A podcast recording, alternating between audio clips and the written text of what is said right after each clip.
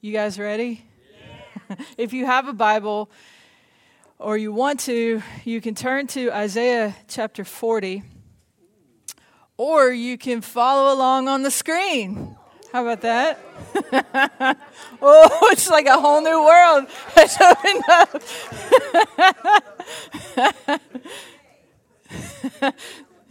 now you can even see the translation that I'm reading out of. All right, you ready? To whom will you compare me? Or who is my equal? Says the Holy One. Lift your eyes and look to the heavens. Who created all these? He who brings out the starry host one by one and calls them each by name. Because of his great power and mighty strength, not one of them is missing. Why do you say, O Jacob, and complain, O Israel, my way is hidden from the Lord, and my cause is disregarded by my God? Do you not know? Have you not heard? The Lord is the everlasting God, the creator of the ends of the earth. He will not grow tired or weary, and his, in his understanding no one can fathom. He gives strength to the weary and increases the power of the weak. Even youths grow tired and weary, and young men stumble and fall. Whoa, lost my place. Sorry. But those who wait on the Lord shall renew their strength. They shall mount up with wings like eagles.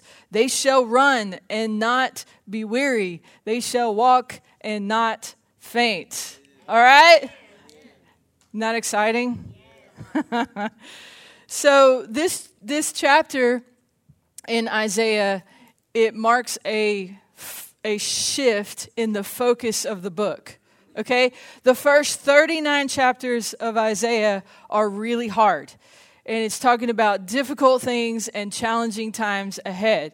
But then suddenly in chapter 40, God stops and he says, Comfort my people.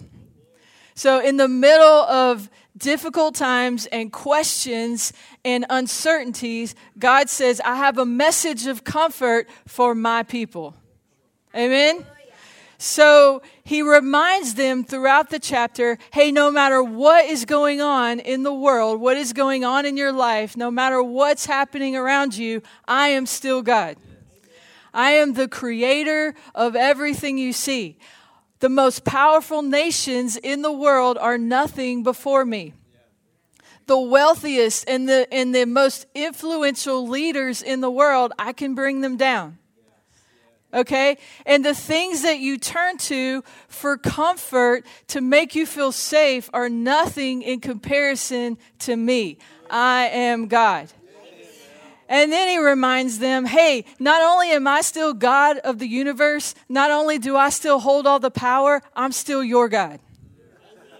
If you think that I don't see you, I do.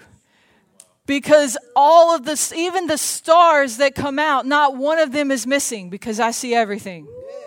If you think that I, do, that I don't know you, I do. Even the stars I know by name.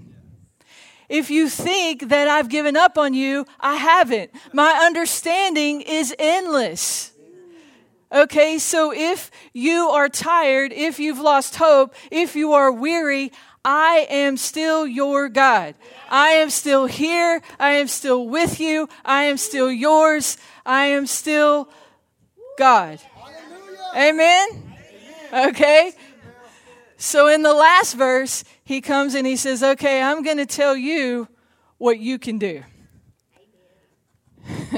in the middle of difficult times, you can soar higher, you can run more powerfully, you can run faster, and you can walk more powerfully. Because those who wait on the Lord will renew their strength. Okay? That, that verb tense of that word that's, that's translated renew is an ongoing process. So those who wait on the Lord, they possess an, an, a continually ongoing, ever increasing strength. Okay? Doesn't that sound good? All right. So let's talk about what it means to wait on the Lord. Because I think that the picture that a lot of us get when we are challenged with this idea of waiting on the Lord is that we're just supposed to trust God that He's going to come through and work everything out, right? We're supposed to. Um, to trust the Lord that He works all things together for our good. And we're supposed to to have hope and we're supposed to, to sit in hopeful expectation in the goodness of God and that we will see the goodness of God in our lives. Okay? Don't, don't, be, don't be um, distracted by that. Those are actually true statements. Those, those are valid expressions of waiting on the Lord. Okay? But that is not the, that, that's not the picture that the Lord's talking about in Isaiah chapter 40, verse 31. It's a different kind of waiting. All right? So, first of all, there are several Hebrew words that are, that are translated in the Old Testament as wait. And they each mean something a little bit different. So, let's talk about those for a minute. Okay? One word for wait means to wait in confidence or stillness. Okay? This word is used in Lamentations 3:26. It is good to wait quietly for the salvation of the Lord. Okay? This is a like I'm confident, I know I'm still, I'm silent. I know that that that the salvation of the Lord is coming. Okay? That's not this word. Another word for wait means to be patient and to wait in hopeful expectation of the goodness of the Lord, okay? Um, this word is most often translated as hope. An example of this kind of waiting is in Lamentations 3:24. I say to myself, the Lord is my portion, therefore I will wait for him. I will hope in him. Okay? It's encouraging yourself in the hopeful expectation that you will see the goodness of the Lord. Okay? That's another kind of waiting. Okay, another word for wait means to stand firm in one place um, and not move. Hold on. It means to stay in place by holding on and waiting for something to happen. It's like the picture is like tying a knot in a rope and holding on. Okay? And, it, and it's the it's the waiting and the being patient that you have a promise from the Lord, the Lord has given you a word, and you know you're waiting on it to happen. Okay? This word is used in Habakkuk 2 3. For the revelation awaits an appointed time, and it speaks of the end and will not prove false. Though it linger, wait for it. And it will certainly come and not delay. Okay? This is the kind of waiting where you're waiting on something specific that the Lord told you to happen. Okay? Then another, another, another word for wait means to stand firm and not move from a place. To stand in your position. I am taking a stand. I am standing firm where I'm supposed to be, and I will not move until I am told. I'm wait. It's like a soldier waiting for his orders. Okay?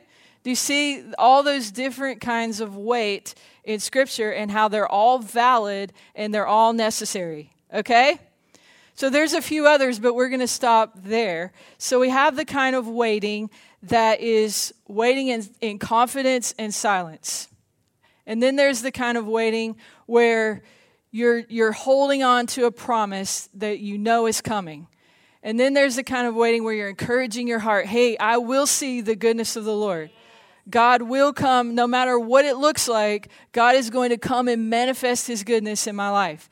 And then there's the kind of waiting that's like, I'm in my position and I am standing firm and I am not moving until I'm told. Okay? Does that make sense? Okay. So the kind of waiting when it says wait on the Lord is a different kind of waiting. It's the so the that word that's translated as wait means to to bind together by twisting like a rope. Okay? So the picture is that you take strands of a rope and you stretch them with tension. And then you tightly wind them together around one another, and it creates a stronger rope. Okay? It, it, let me say that again. So, so it's this. Okay, so the picture is you have strands of. I wish I, I wish I was good at like uh, object, you know, lessons and stuff. So, uh, you take two strands of a rope and you stretch them tight with tension. You bring you stretch them as tight as you can, and you wind and you wind them around. You twist them around each other until you create a stronger rope. And this process creates endurance. Okay? So, this process of waiting on the Lord is not the process where we're just going to be still and silent and, and be confident. And it's not the process where we're going to fill our hope tank with how good God is. And it's not the process where we're going to just take our stand and wait patiently for something to happen. All those, those are all valid things that we should do.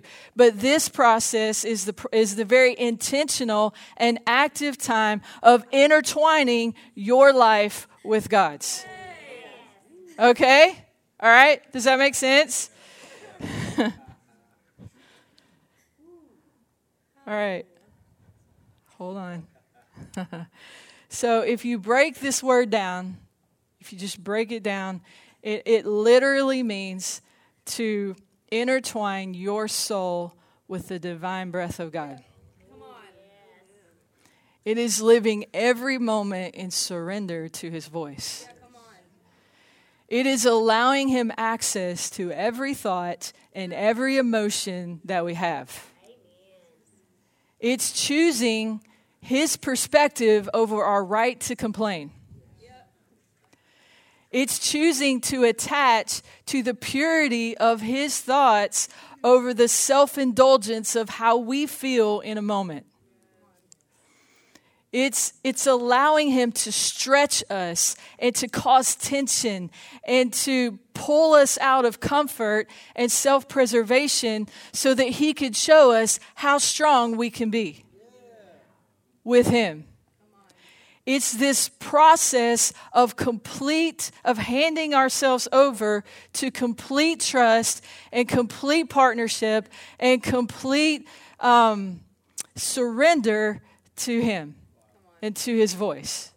Okay? This process creates endurance. Okay? It, it allows us to. Um, it allows every difficult thing to push us closer to the voice of God. And it allows everything that comes in and tries to steal our strength to make us more determined that I will gain my strength from the Lord. And everything that comes in and tries to make us quit, it drives us to His voice and what He says about us and everything that, that comes in that we don't understand, it brings us to the feet of the God of the universe for his counsel and his wisdom. And it, it, it allows every unjust thing to, that ever happens to us to commit us to his justice and his mercy. Okay?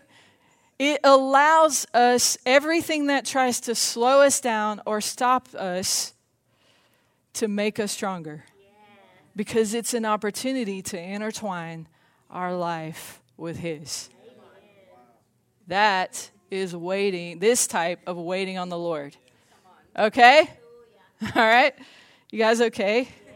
All right. So let's talk about what happens when we when we go through this process, when we allow this process, when we do this. The first thing that will happen is we will ascend. Okay? That verb that's translated like mount up with wings, like eagles, it means to ascend. It means to go from lower ground to higher ground. It means I'm going up. It's the word that's used in the Old Testament for the people of God when they're going up into the house of the God of God. They're going up into the promised land. It always says that when they're going to the promised land, when they're going to Jerusalem, when they're going to the house of God, they're always going up. It's the songs of ascension. We're going up to the house of the Lord. That is this word. It's ascending. Eagles fly higher than any other bird. And when a storm comes along, the eagle doesn't fear the storm because it will use the strong winds of the storm to fly higher. And they will fly higher and higher and higher until they're above the storm. Eagles ascend in a storm. Okay? So when we wait on the Lord, when we are intertwining ourselves with Him, when we are living each moment in surrender to His voice, every difficulty we have, every challenge we face is an opportunity to ascend. It's an opportunity to hit another level. It's an opportunity to get stronger. It's an opportunity to, to go higher and to ascend. Okay? You guys okay? So when an eagle is is first learning to fly, if you watch a video of, of an eagle, of a young eagle that's learning to fly, you'll see that like as a strong when a strong wind comes along and he's flying and a strong wind comes along, he'll immediately just start flapping his wings like this. And he's trying to just he's trying to just stay in the air. He's trying not to fall. He's trying not to sink. And he's just flapping like this. Okay? And he's wearing himself out trying to fight the wind. But then you'll see what you'll see is like the mother eagle will come alongside with her wings spread like this, and and it's almost like she's saying no, like this. Like stop trying to to to fight the wind and let the wind use the wind to your advantage. Okay, does that make sense? Okay, sometimes we wear ourselves out fighting against the very thing that's meant to elevate us. Okay? Does that make sense? Okay? we struggle and we struggle and we struggle and we wear ourselves down when we could just use the strength that's already in us and lean into his strength and just just soar. Just let it take you higher. Like what if instead of instead of walking around when something hard happens going, "Man, I just don't know what I'm going to do. I just don't know." What if instead of that, what if we had the attitude of, "I'm going to tell you what's about to happen. I'm about to get elevated. I'm about to go higher. I'm about to get more powerful. I'm about to get more understanding. I'm about to get closer to God. I'm about to fly higher. I'm about to ascend because I'm an eagle and I know who I am. Okay? That's the attitude of an eagle. All right? Jerry's been talking about an eagle. We're not no more eagles in the turkey yard. Is that what you're saying? No more eagles in the turkey yard. Yeah.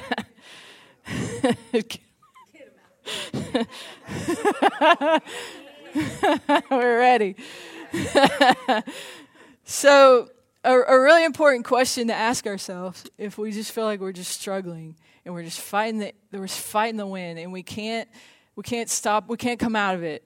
We just can't stop ourselves from from sinking and we're just fighting the wind and fighting the wind. If we can't do that, a really important question to ask ourselves is what are we focused on? Because a lot of times we can be focused on really good things and what we think are the right things, and really all they're doing is they're keeping us in this flapping motion against the wind. Okay? Um, sometimes, like, if it, so, if our focus is on the problem, then sometimes, like, if we're focused on the problem, we think, okay, I got to pray harder because I got to, like, get an answer. I got to like know what to do. I got to know like what God is doing. But if that is our focus in prayer, then it's just another way to focus on the problem. I'm not saying don't do that. I'm saying don't make that your focus. Because sometimes we can reduce prayer to the level of our worry. Okay? Let me say, sometimes we can reduce prayer to the level of our worry and we think, okay, like I gotta have an answer, I gotta know what to do, I gotta like know what God is doing, and so we worry pray. And we walk around and we pour out our worry all the time on these constant stress filled prayers. Okay? Hey, I'm, don't, I'm not saying don't do that. Okay, the Bible is full of worry, of worry filled, constant, like stress filled prayers. The Bible is full of them. But if you read them, you'll find that what happens in the middle of those prayers is their focus shifts. And it's not that they got an answer. It's not that their problem went away. It's not that anything changed. It's that their focus was elevated and it shifted. Okay? So I'm not saying don't do that. I'm saying if that's all we're doing, then we're still just focused on the problem. And we got to let our focus get higher. Okay? You guys okay? Because um, the young eagle, when he's out there, he's just struggling and he's fighting. He, he doesn't stop struggling um, by the, the way that he stops struggling is by he takes his focus off the wind and he gets it on his mama. And his mama flies by and she's doing this, and he says, Oh, that's, that's my mama. If she can do that, I can do that. Because she's an eagle and I'm an eagle, and that's my parent. And so now I can do that and I can soar. Okay? Does that make sense? Like we can soar in difficult times. We can get we can we can ascend when we take our focus off the problem and get it on who our God is and get it on the strength of the Lord and say, hey, that's my father. He, he looks like me, I look like him. I can do that. Okay? I'm his child. I can rise. His voice empowers me to rise, to ascend, to get under the shadow of the Almighty and rest. Okay? Does that make sense? Difficult things are nothing to him. So, what changes, the breakthrough comes. Like, there's nothing wrong with praying and asking God, What do I do? or What are you doing? And there's nothing wrong with that, but that is a very small part of prayer. Breakthrough comes when we shift our focus. All right? You guys okay? All right. That's good news. Thank you. Oh, man. Okay. Number two, uh, we will accelerate. It says, We will run and not grow weary. To be, to be weary is to become exhausted with the hardships of life. Okay? But when we learn to wait on the Lord and to intertwine our lives with Him, and we're not just waiting around for something to happen, we actually go faster. okay? um, because we know the value of everything we do, we do with Him. It's so we're able to go, to, we're able to go faster because also when when everything we're doing we're doing with him and we're doing in obedience and we're doing in rest because he's with us we're eliminating all the extra steps that make us exhausted. Okay? Does that make sense? If we find ourselves exhausted a good question to ask yourself if you're exhausted is what am i doing that's my idea and what am i doing that's his, that he, that's his idea? And then we can start to lay down the things we're doing that he never gave us to do. And then we become lighter and then we accelerate. Okay? Now i want you to hear this part because this is really important because sometimes we don't need to lay something down, sometimes we need to lay down how we feel about it. sometimes we're doing things He told us to do, but our attitude is all wrong. so sometimes we just need to lay down how we feel about it, and we need to let Him come and tell us how He feels about it. And then we need to let Him intertwine His emotions with our emotions until our emotions are aligned with His emotions. Because sometimes what we're weighed down, uh, what, what weighs us down is not what we're doing, it's the attitude and the emotions with which we're doing it. So when we let His emotions come and intertwine with our emotions and we get His emotions about what, we're, what, what He's feeling about what we're doing and we surrender our feelings to his feelings, we become lighter and we accelerate. Okay? You guys okay? Thirdly, we will accomplish. Those who wait on the Lord will ascend, accelerate, and accomplish. And I started not to use that word because it has such a negative connotation in the church sometimes. It's like, no, we don't. We don't we don't work, you know, for like results. But actually, it's the best way to describe walk and not faint. Because walk and not faint means that I'm reaching my destination or my goal without giving up or without stopping short. Okay? Does that make sense? What it means is like what Jeremy's been saying for over a year. It's time for our breakthrough to become our follow through. It's time to be people of our word. It's time to finish what we start. It's time for our actions to back up what God is saying and not just continually look for, like, oh, God, what you, what's your next word? Have you done the one He already gave you? Have you stewarded the ones He's already given you? Because until you do, you're just going to keep getting the same words over and over and over again. And He's like, I'm trying to tell you to steward what I've already said follow through, accomplish, reach your goal without fainting or giving up or stopping short because we are intertwining his life with ours. Okay? Does that make sense? If we feel like, um, if you feel like you just can't like you just can't get there and you're starting like I just I just feel like giving up. What we need to do is go to the Lord and have him reset our target because sometimes our target gets off. See, our target will get on the result. And we're not a results driven people, we're an integrity driven people and a promise driven people. And sometimes what we do is we interpret the word of the Lord as like, okay, God said this. Now my goal is on the result. When really our goal should be on the word because as we grow, as our lives intertwine with Him, the more we understand what it was He was actually saying. Because it's so he's so big, his language is so big that we can't understand it the first time. And so if we create a target based off his word the first time we hear it, you can do that, but don't keep your eye on the target, keep your eye on the word. And watch it grow. Watch it multiply. Watch your understanding of it multiply and grow. Okay? So if you're if you're still trying to go this direction and you don't feel the Lord anymore, go back and say, "Hey, that word, like what does it mean now? Like what am I like how how do I receive it now?" Because he'll change the target of of where you're going. Not it's not a change of a target, it's a change of your understanding of the target. Okay? Does that make sense? All right.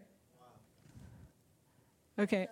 I have 5 minutes, so I'm just going to share the story, hopefully, hopefully quickly.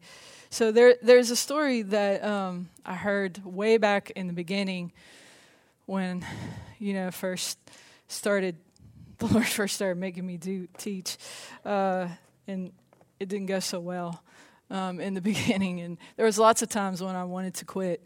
But I heard this story early on, and and every time I would I would get to that point where I'm just like, okay, I can't do this anymore. I would remember this story and I'd be like, okay, I need to change my target. Um, so it's a true story. You can look it up. It's the story of uh, David and Svea Flood. Anybody heard that story? Oh, okay. So they were missionaries um, a long time ago, and they went to uh, the na- they went somewhere in Africa to to be missionaries, where it's now known as Zaire and uh, they went with a Scandinavian couple, and they went. To, they prayed about it, and they sought the Lord, and they they decided they were going to go be missionaries to this small tribe in the middle of Africa. And so they get there, and the chief won't let them in, won't let them talk talk to anybody, and so they pray about it, and they decide, well, we're just going to go down the ways a little bit, about half a mile down the road, and we're going to build these mud huts, and we're just going to pray and we're going to ask the Lord for opportunities to to reach this tribe for Jesus and to share the gospel. And so they did that and the only contact that they ever had with this tribe is the chief would send a little boy twice a week to, to bring food to them. And so this woman, Svea Flood, she decided, hey, if this is the only person I see, I'm going to make sure he knows about Jesus. And so every time the little boy would come, she would tell him about Jesus, and eventually the little boy accepted Jesus in his heart. So, but then after that, nothing ever happened. It never led to anything, nothing ever changed. And so eventually they started to, to get malaria and started to get sick. And so the other couple that was with them was like, We've had enough, like, we're going home. But David and Svea Flood, they, were, they said, No, we're going to stay and we're gonna we're gonna keep praying we're gonna keep doing this we feel called to do this so sometime after that, she got pregnant and she uh, had a baby girl. And but because of her bouts of malaria and because of the conditions and because she was weak, she ended up dying shortly after childbirth. So at that moment, David Flood said, "I'm done. I'm over. This is it. Like we've, I've given everything to the Lord." And nothing has happened. It was all for nothing. And so he leaves and he goes and he leaves his baby girl with the Scandinavian couple and he goes home to Sweden. Well, shortly after that, the Scandinavian couple dies and she gets left with an American missionary couple. And they move back to the States and she grows up and she knows the Lord and she marries a guy who is who becomes the president of a Bible college in Seattle, Washington. And so they're there and they're serving. And one day in the mail, she gets a magazine. And there's an article that's written in, in the Swedish language. And she sees the picture in the article, and it's a cross of a grave, and it says Svea Flood.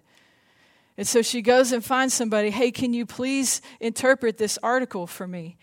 And so they interpret the article, and what the article says is about this tribe in the middle of Africa and this, this young woman who came named Svea Flood, and she led this little boy to the Lord.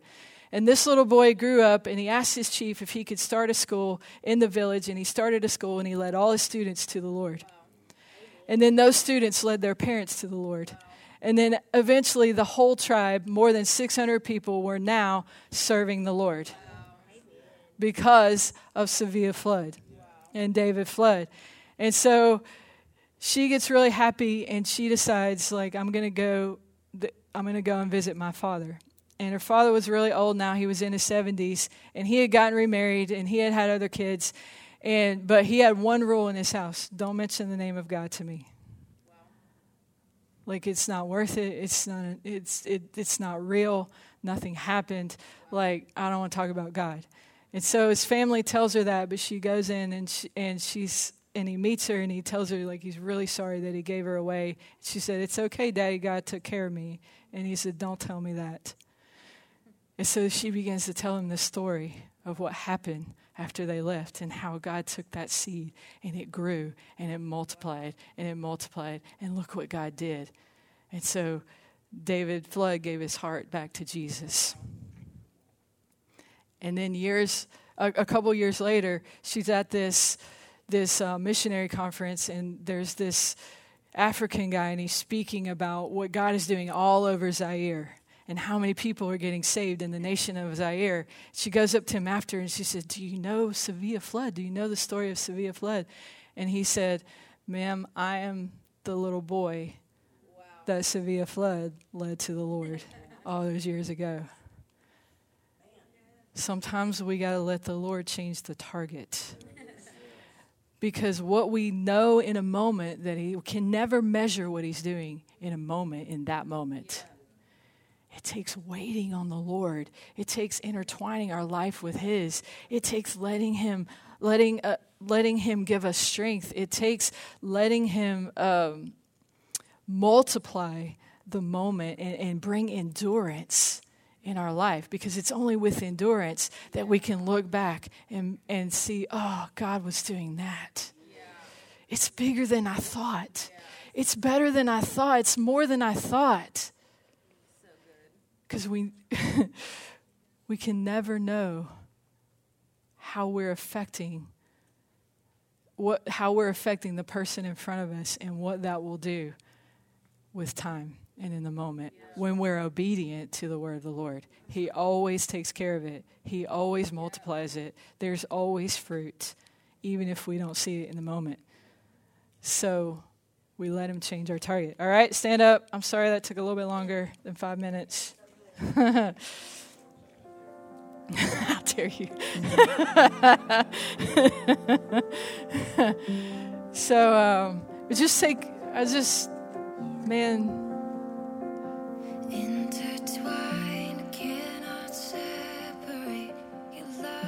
There's nothing like the process of waiting on the Lord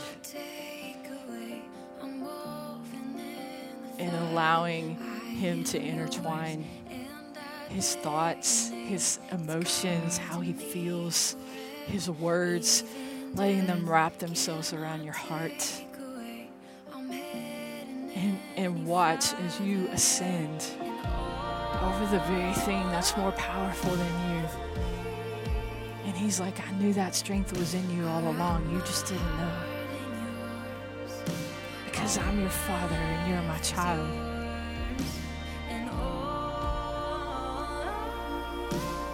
So just just take a few minutes. Maybe maybe you need to let him reshift your target. Maybe you need to lay down how you feel about something and let him tell you how he feels about it. Or maybe you just need to like stop flapping your wings against the wind, stop struggling, and just lean into his rest. Lean into his strength and let him let it take you higher, let it elevate you.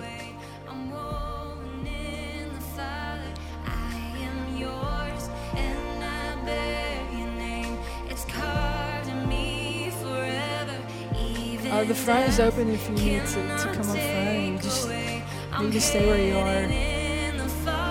This is your house. This is your house, God. The Holy Spirit is welcome. Come and reveal.